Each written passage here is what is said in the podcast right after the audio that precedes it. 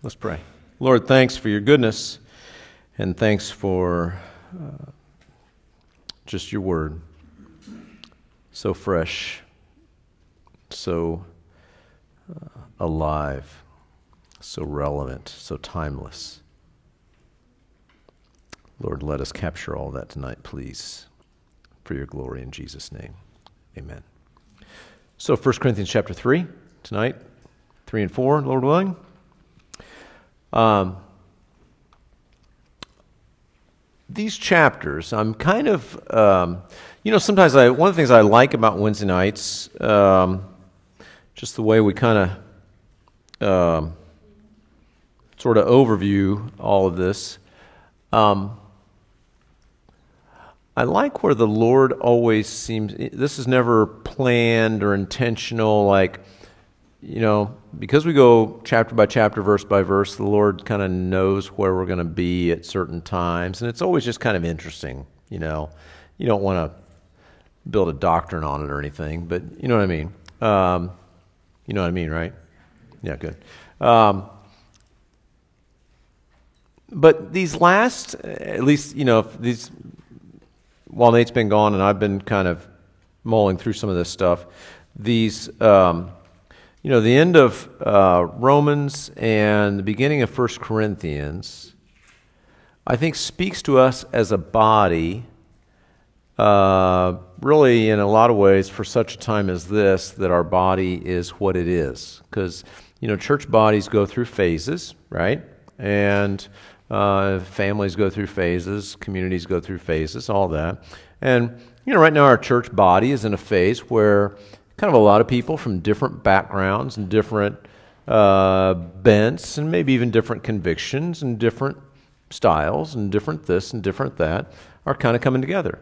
And frankly, let me just say, first of all, coming together, I think, in a way that's super encouraging and gives glory to God. And so I thank you, thank you for your part in that. Um, but it's interesting, sort of the, you know, I was talking um, with Mary earlier um, you know, I like, you know, the end of First Corinthians, the end of Romans, you know, basically the take home message is get along. First Corinthians is get along, right? And it's kind of like that's kind of where it has us. And, and you know, there's some nuances to that. And, um, and we all need that a little bit. That doesn't single anybody out. But um, there's, just a, there's just a richness in that. And so um, what I'm going to share tonight is nothing doctrinally enlightening? Fair enough. Nobody's shocked by any of that what I just said. Just kind of waiting for the shoe to drop there. Nothing nothing overly enlightening as much as just you know, so much of the scriptures we just kind of bathe in what we know, right? And we're reminded of what we know. And there's just so much richness in that. So uh, I, for one, just love it. So, anyway, ready?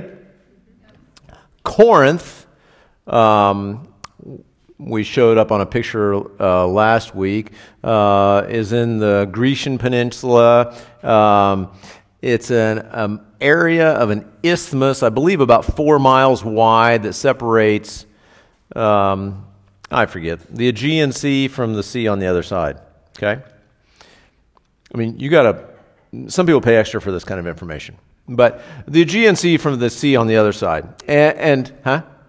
Adriatic. Adriatic. Mike paid extra. Um, and we just scooped his information, so it was good.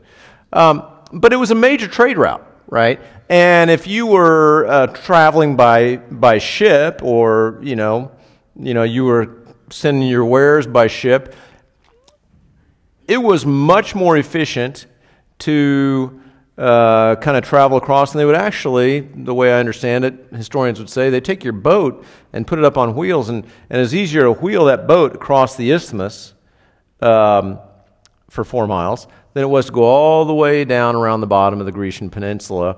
And so it became a major trade route. Well, with major trade routes becomes major commerce, major prosperity, and with that, so often happens, um, a lot of debauchery, right? And so um, Corinth was a very wicked city. And so Paul spent, as, as of the time Paul sent, spent there, or when he was there, he spent 18 months on his second missionary journey. At that, as of that time, it was the longest he'd stayed in any one place. It's kind of interesting. I always think about this as a pastor. okay? Paul spends 18 months in Corinth, right? Plowing, sowing, teaching, giving him all of his wisdom. And we know what the church of Corinth was like. Paul spent three weeks in Thessalonica. We know what the church in Thessalonica was like, right? Waiting. I mean, they had their issues, but, right? Which one was healthier? Thessalonica, right? Way healthier, right? So it's not always all about the pastor, right? That's the point in that. That's, that's my. That's just for me, right? But anyway, um, but this church was unhealthy. And so by the time Paul gets word of it, he's on his third missionary journey, uh, he uh, gets word of it and he's kind of addressing some of these things. And, and so the point in all that is, is a lot of what had happened was the, the world, the culture, had negatively impacted the church. Okay? Now, we talk about this all the time. We have the church in our day, we have the church, and we have our culture, right? Ideally, we want our church to impact our culture, right? We don't want our culture to negatively impact the church. And so there's some things we need to do to, frankly, uh, shore up to make sure that doesn't happen and make sure, rather, we uh, positively influence the, the, the, world. And if, we, uh, if we're going to do that and do it effectively, we need to do it uh, according to these principles. And so that's a lot of what he's kind of laying out for us here. All right? So we start with the problems. Verse chapter 3 verse 1 he said, "And I, brethren, could not speak to you as spiritual people, but as to carnal, as to babes in Christ." Now, I might have misled a little bit because I brushed over this at the end of last week. So I want to kind of go back and clarify this a little bit. But if you look back at chapter 2, uh, verse 14, he says, But the natural man does not receive the things of the Spirit of God, for they are foolishness to him, nor can he know them because they are spiritually discerned. But he who is spiritual judges all things, yet he himself is rightly judged by no one.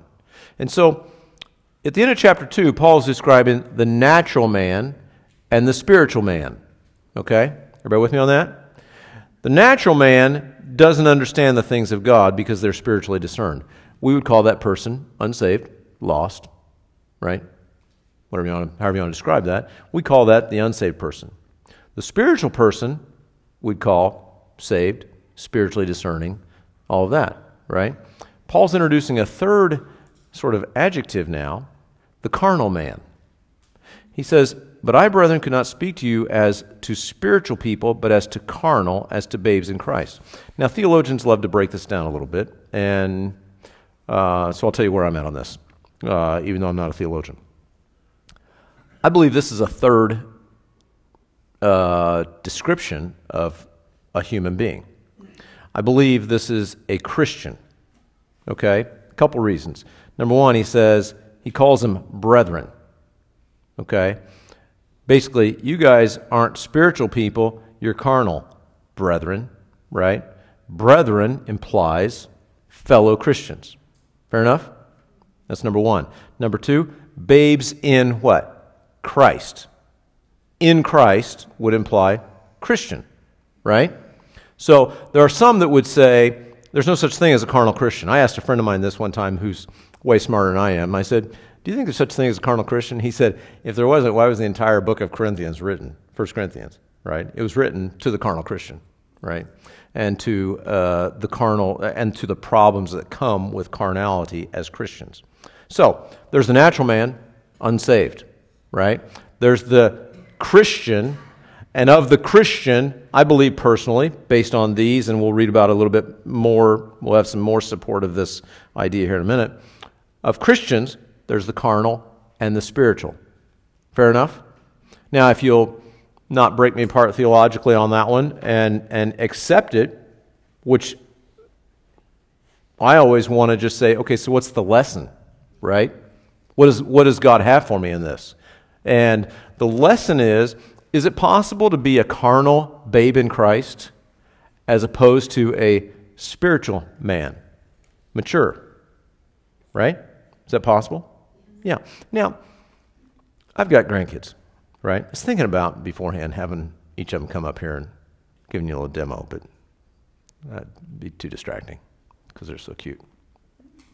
But, um, you know, there's an age when they kind of uh, wear diapers and do stuff in diapers, right?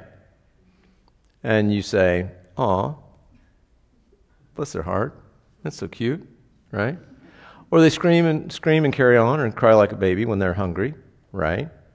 And we say, "Aw, that's so cute," right? Well, then, like, they get a little older. It's not quite as cute, right? And like, you know, Mary and Rye over here, right? Joy and Malachi and Titus. They kick and scream and cry when they're hungry. It's not cute at all. Right? It's not cute. Nate kicks and screams when he's hungry. That's not cute at all. Right? Sam? Where's Sam? Sam's back there. Sam's hiding behind the pole, right? Do you want to be called out? Huh? Yeah, yeah. All right. He says, I couldn't talk to you like spiritual people. Isn't that sad? Paul says, I couldn't talk to you guys like mature people.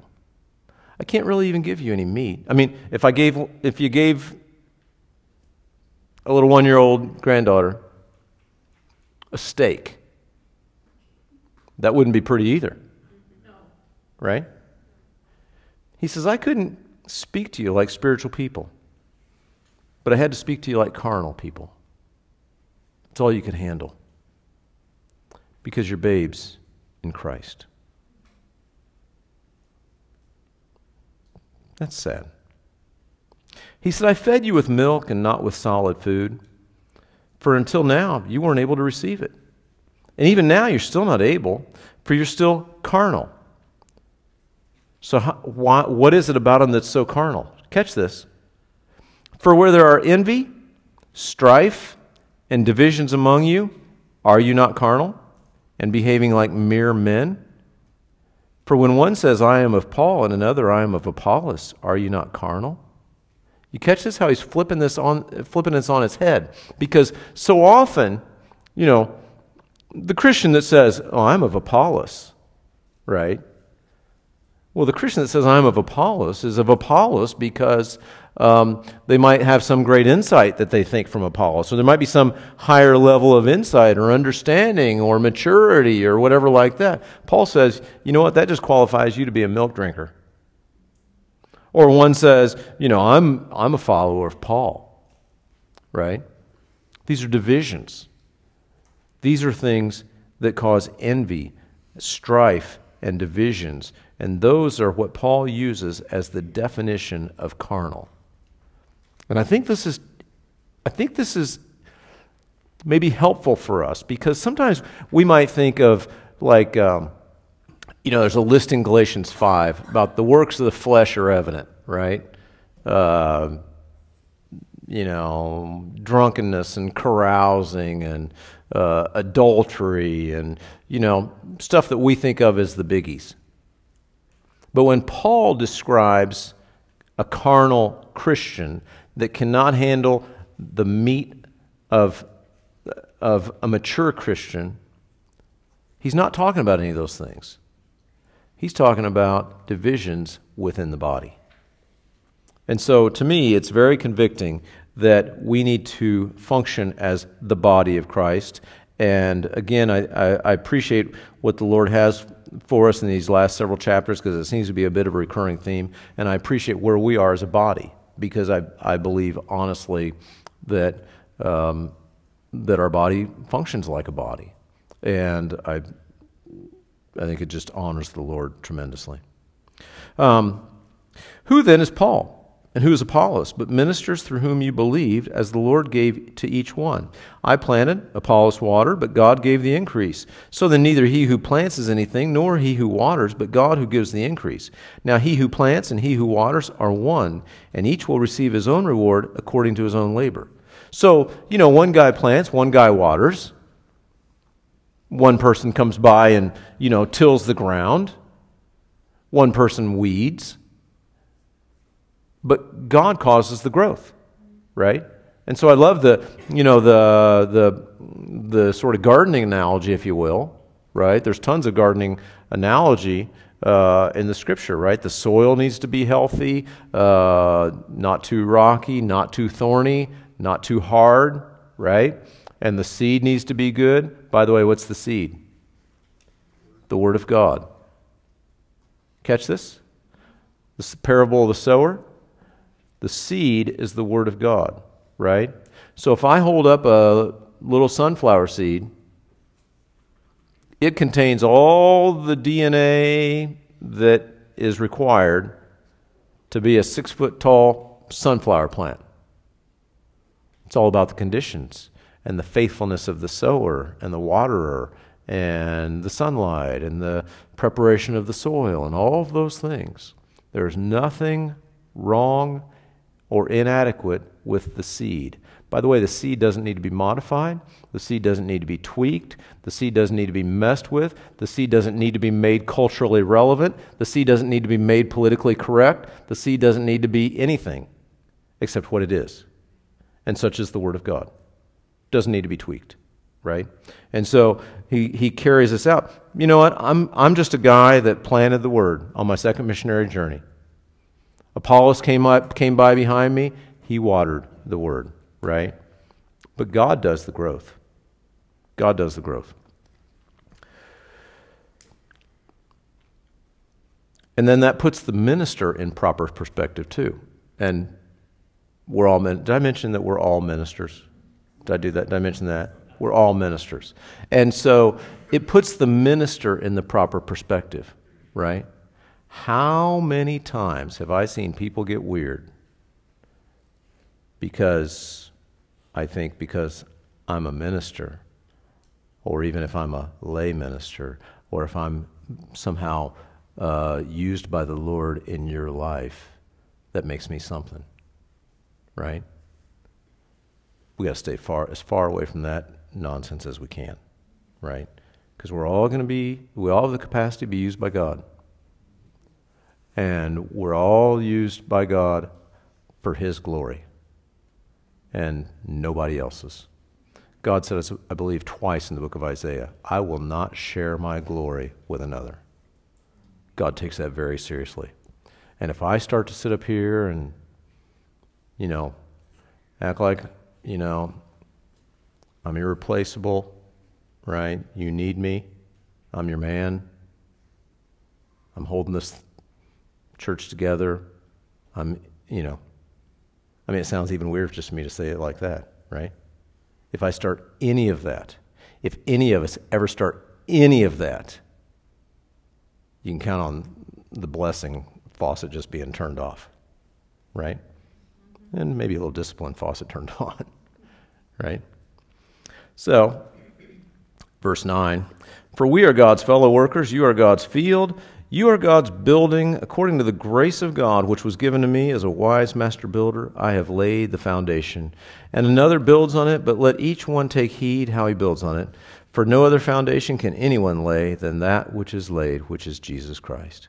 And so he moves from the sort of the gardening metaphor to the building metaphor, right? And, uh, you know, we, you know, you build a house starting with a foundation, right? And the foundation is what supports the rest of the entire thing, right? And what is our foundation? Jesus Christ. Okay? Not me, not good works. Well, we're that church that does this, right? And even if you and and can I just like uh, sidetrack for one second? I hope you love this church, right? I talked to some of you, I talked to a couple people this week. They're just trying to encourage me. I love this church, right? I'm glad you love this church, I hope you love this church. I hope so much you love this church that you invite your friends to this church. Here's what I don't want you to do. When your friends ask you about your faith, I don't want you to say, Well, I've got an awesome church. Right? I don't want you to say, Oh man, there's the sweetest group of people there, which there is, right? And I hope it's an awesome church, right? But I don't want you to talk about that, right? So often we do. You know, we might want to brand the church so we can sell the church. We might want to brand kind of our niche in the body of Christ so we can sell that niche in the body of Christ, right? Somebody asks you about your faith. I hope you tell them about Jesus. And I hope you talk about Jesus like a, you know, like you can't stop talking about him, right? Like, like it's obvious.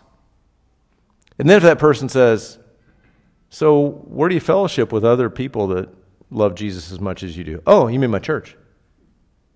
Oh, yeah, it's that one. Right? Who do you fellowship with? Oh, yeah, other people that love Jesus just like I do. Right? It's subtle, but it's real. It's real. We're not this foundation is not this church. The foundation is not me teaching. The foundation is not anything else except Jesus Christ. Now, is it okay to build on that? You bet it is. And what kind of stuff do we build on that?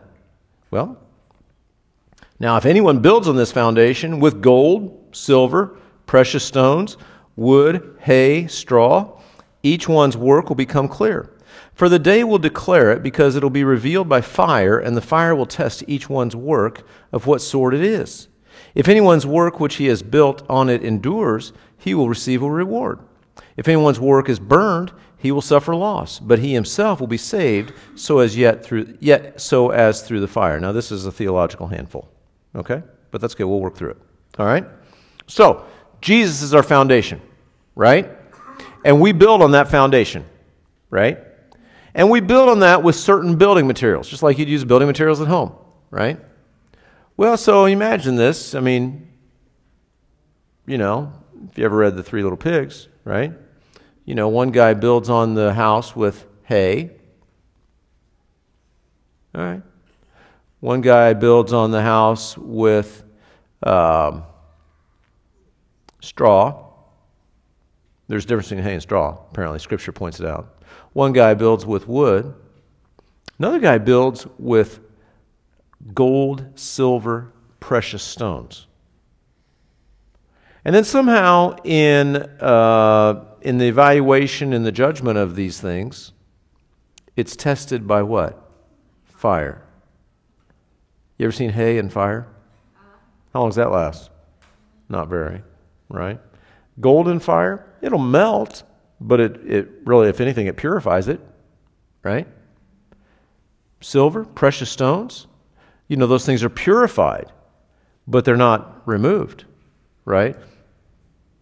Wood, hay, and stubble, wood, hay, and straw, they're burned up, right?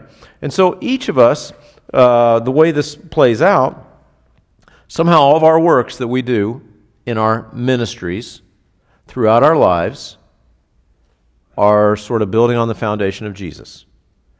And in, uh, not in our salvation judgment, but in our, but there's a separate works judgment that we'll all go through, right? A rewards judgment. And as we all go through that rewards judgment, those things that we've done to build on the foundation of Jesus will be evaluated. They're going to be evaluated by fire.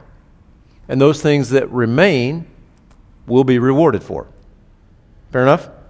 Now, notice the guy that builds with an entire life of wood, hay, and straw. Okay? If anyone's work is burned, verse 15, he will suffer loss. That means what you built is going to not survive the reward judgment. But he himself will be saved. So we're not talking about salvation. We're talking about heavenly rewards. Okay? Fair enough? And so that's another reason why I think this carnal Christian is a separate type of Christian, and yet he's a Christian, but he's not a Christian that's building with the, with the right materials in his life, in his ministry, in his life. He's just going through life either living for himself or whatever. But living a life that doesn't build on the foundation of Jesus Christ. Does that make sense? The guy that builds with wood, hay, and straw is a Christian, but his reward judgment gets burned up. The guy that builds a life of gold, silver, precious stones is a Christian, and he receives a reward in heaven as res, uh, a reward somehow for his for his life work. Somehow in heaven, you know, uh, I want to be careful not to speculate about heaven beyond what the Scripture has to say right? Uh, but we have this verse, we have these verses, others in Revelation and elsewhere. Um, but somehow, let's say you're a person that uh, is in heaven, but you didn't get the rewards. Are you going to be like bummed out and crying about it? No. There'd be no tears in heaven, right? So somehow, the rewarded person will be rewarded, but somehow I think the unrewarded person is just going to be ecstatic that they're in heaven, right? And it'll all be good, and we don't need to worry about it. But here's what we do need to here's what we do need to not worry about, but focus on. I want my life on this earth for the number of days I breathe to matter. I want them to matter. I want them to count for the kingdom. I want to build a solid structure on the foundation of Jesus Christ.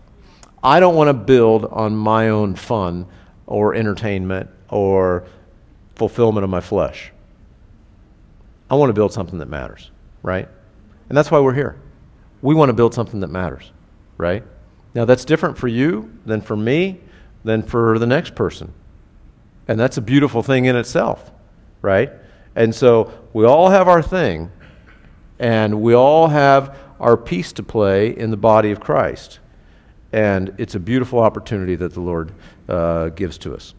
He says, Do you not know that you are the temple of God and the Spirit of God dwells in you? If anyone defiles the temple of God, God will destroy him. For the temple of God is holy, which temple you are. So, along the way, keep in mind the significance that we are the home of the Holy Spirit. And so we need to build uh, good works on the foundation of Jesus Christ. Let no one deceive himself. If anyone among you seems to be wise in this age, let him become a fool that he may become wise. For the wisdom of this world is foolishness with God, for it is written, He catches the wise in their own craftiness. And again, the Lord knows the thoughts of the wise, that they are futile. Therefore, let no one boast in men, for all things are yours, whether Paul or Apollos or Cephas or the world or life or death or things present or things to come are all all are yours, and you are Christ's, and Christ is God's. So he closes out. Really, this is, in a sense, a review of chapters 1 and 2 we talked about last week, right? The wisdom of this world is foolishness to God. And so uh, he closes out by saying, just faithfully do your, do your ministry. Just do your ministry faithfully. Don't deceive yourself into thinking you're something that you're not. Uh, the wisdom of the world is foolishness with God. Don't fall for the wisdom, don't fall for the tricks of the world. And then I love how he transitions verse chapter 4. Let a man so consider us as servants of Christ and stewards of the mysteries of God. You know, we are stewards. What is a steward? Especially in the biblical context, you need to think about this. A steward was a person who was who was entrusted with some great riches or worked for some rich person, right? It's almost like you're the guy that drives the Brinks truck, right? And you're the guy that is entrusted to live out your life uh, almost like you're carrying some great treasure throughout your life, and the question is, what are you doing with it? Right? What's the great treasure we carry? It's the mysteries of God. So let us consider Let a man so consider us as servants of Christ and stewards of the mysteries of God. The mysteries of God are a great treasure. Take that in for a minute, right? The world has what it calls wisdom, right? We have the mysteries of God that are infinitely wiser and more valuable than the treasures that the world calls wisdom. And so we have that at our disposal. What are we doing with it? Right? Because we're a steward of it. We're a steward of it. What do we do with that? We're a steward of that. And I love this. If you've heard me talk for any period of time, this got to be one of my favorite verses in the entire Bible. Moreover, it is required in stewards that one be found faithful. Why do I love this verse? Because it doesn't say, moreover, it's required in stewards that one be found famous, gifted, successful, or anything else. Because if I said famous, you'd think, oh man, I guess I'm not famous. Or if I said, moreover, it's required in stewards that one be found super intelligent, you may feel like, yeah, I guess that's not me. Moreover, it's required in stewards that one be found successful. Well, I'm trying, but it just doesn't work out like I thought it would. Right? What's required of you as a steward of the mystery of God? Faithfulness. Faithfulness. Now, I could try for success. I could try for whatever. And I could uh, if it all goes well, I hope that it'll work out and that, you know, I can say that's what I was. Because in reality, we all strive for some measure of success as we define it. But even as we do that, God would tell us really what's required is to be faithful. Faithful. Just keep building with gold, silver, and precious stones on the foundation of Jesus Christ.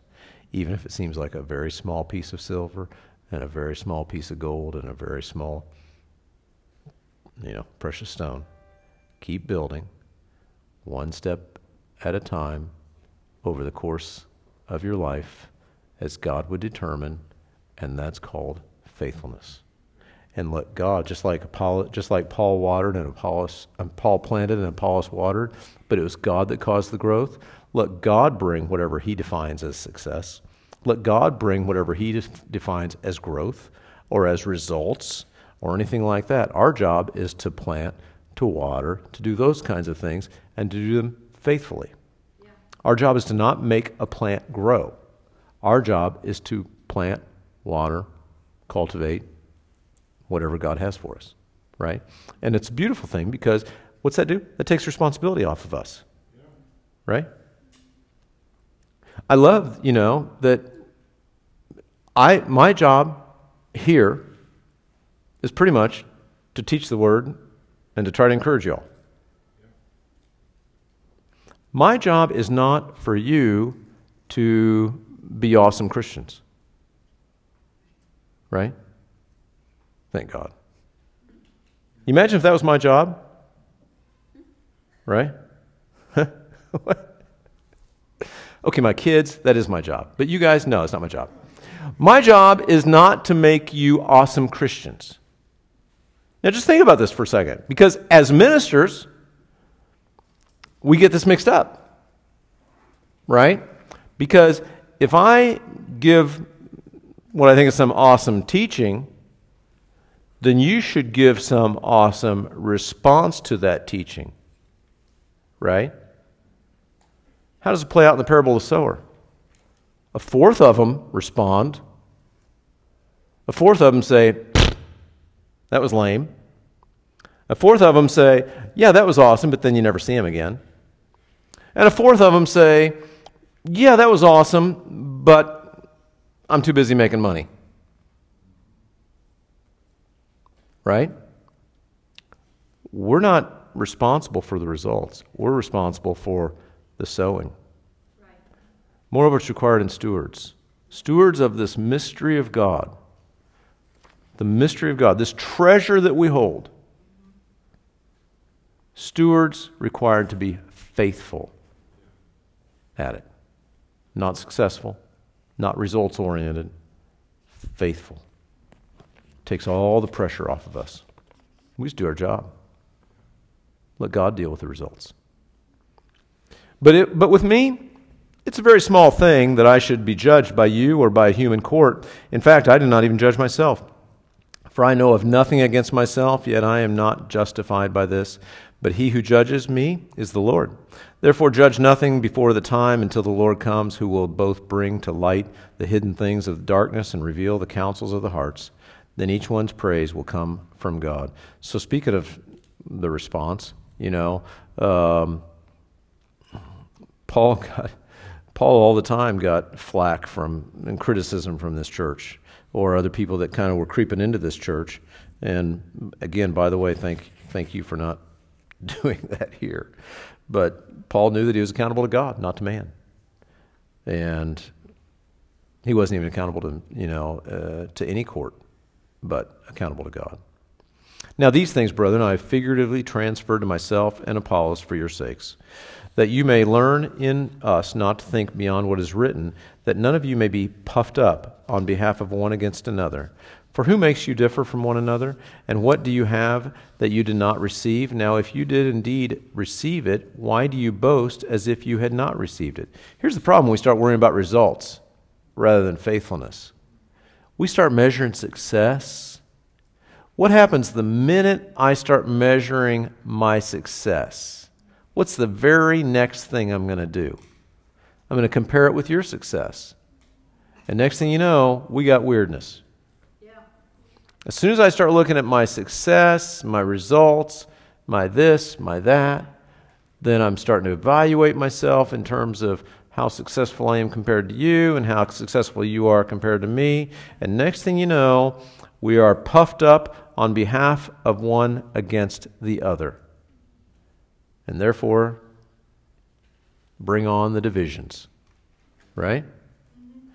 Interestingly, this word puffed up, the Greek word puffed up here, is used, I made a note of it, is used seven times in the New Testament. Six of them are in the book of 1 Corinthians. Right? This church is puffed up because they're looking to themselves, they're looking to results, they're looking to everything except just faithfulness to, to minister to the Lord. You are already full. You are already rich. Paul's getting sarcastic now. You've reigned as kings without us, and indeed I could wish you did reign, that we also might reign with you. So, you know, his divine sarcasm is that the Corinthians have it all together, but, you know, Paul's just being humble. For I think that God has displayed us, the apostles, last, as men condemned to death. For we have been made a spectacle to the world, both to angels and to men. We are fools for Christ's sake, but you are wise in Christ. We are weak, but you are strong. You are distinguished, but we are dishonored. And so, um, again, he's he's humbled, uh, but they're he's kind of mocking their arrogance.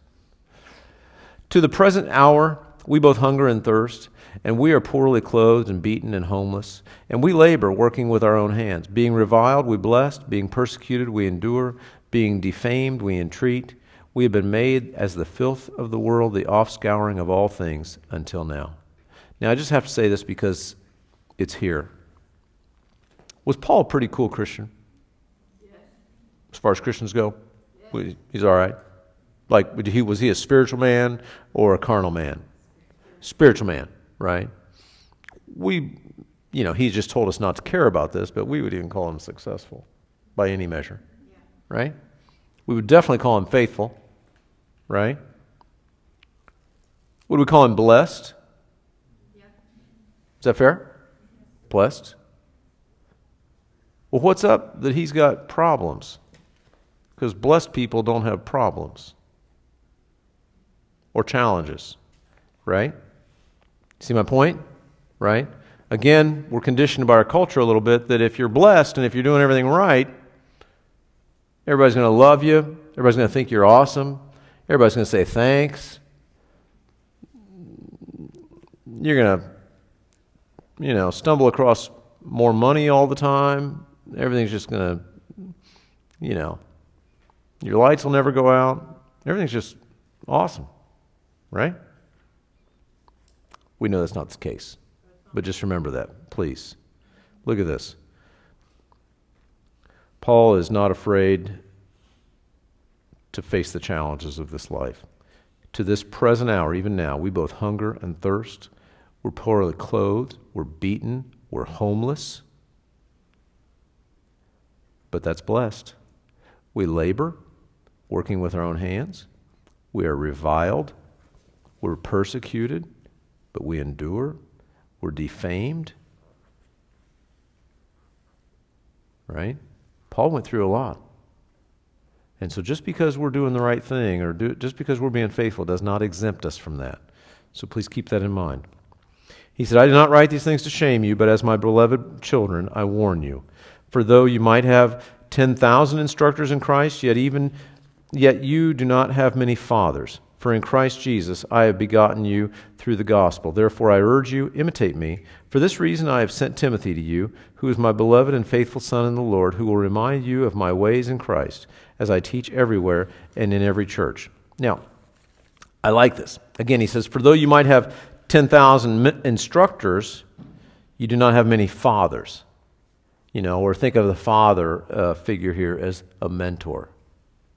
Again, you know, just in the same way, you know, we don't have to be um, successful as much as faithful.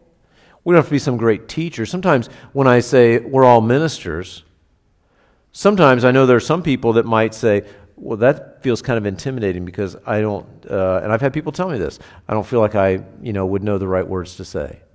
Or I don't know the, you know, the four spiritual laws, or I don't know the Romans road, or I don't know the right answers in case they hit me with some kind of hard theological question right? What's this world need?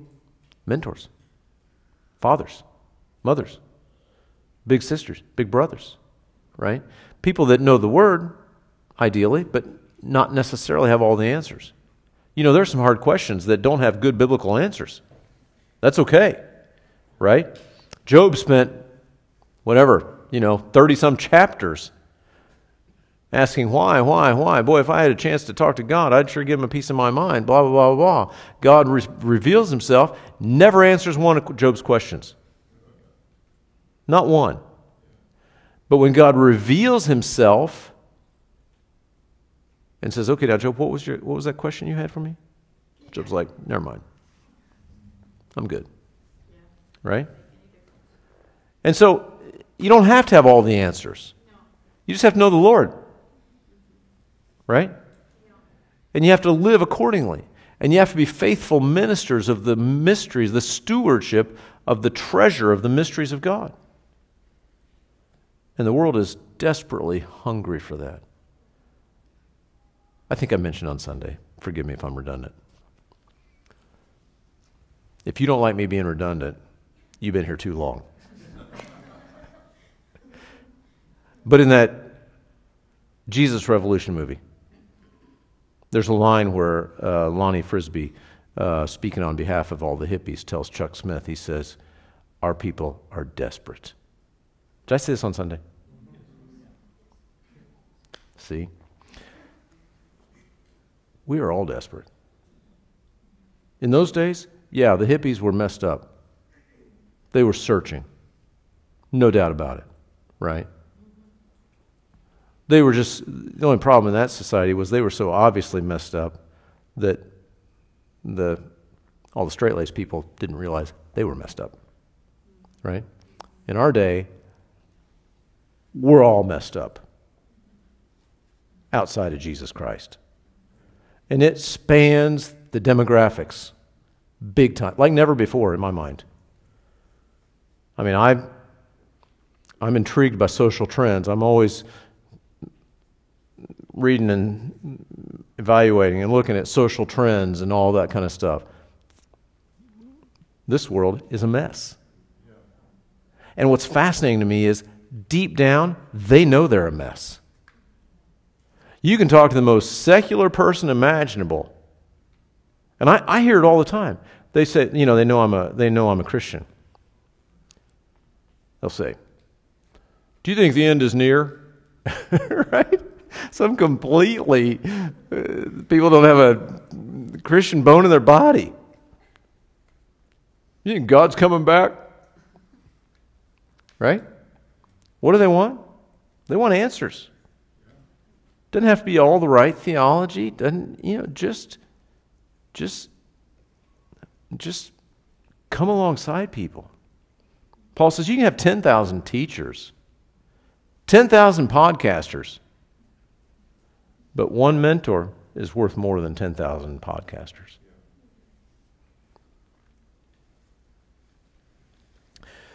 Verse 18 Now some are puffed up. That's the, probably the second of the six times in this book.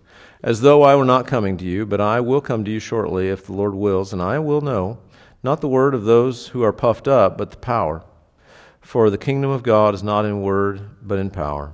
What do you want? Shall I come with a rod, or in love and a spirit of gentleness? So Paul's, you know, not afraid to bring accountability. And sometimes discipline needs to happen, and that's okay. But it's better if it doesn't, right? So, great beginning of this book. Avoid selfish disputes. Thank you for avoiding selfish disputes. Recognize that selfish disputes are really the Bible, the, the, the litmus test biblically of a carnal Christian. Build on Jesus, the foundation of Jesus, and nothing else. Build with good materials from pure motives. Stay humble.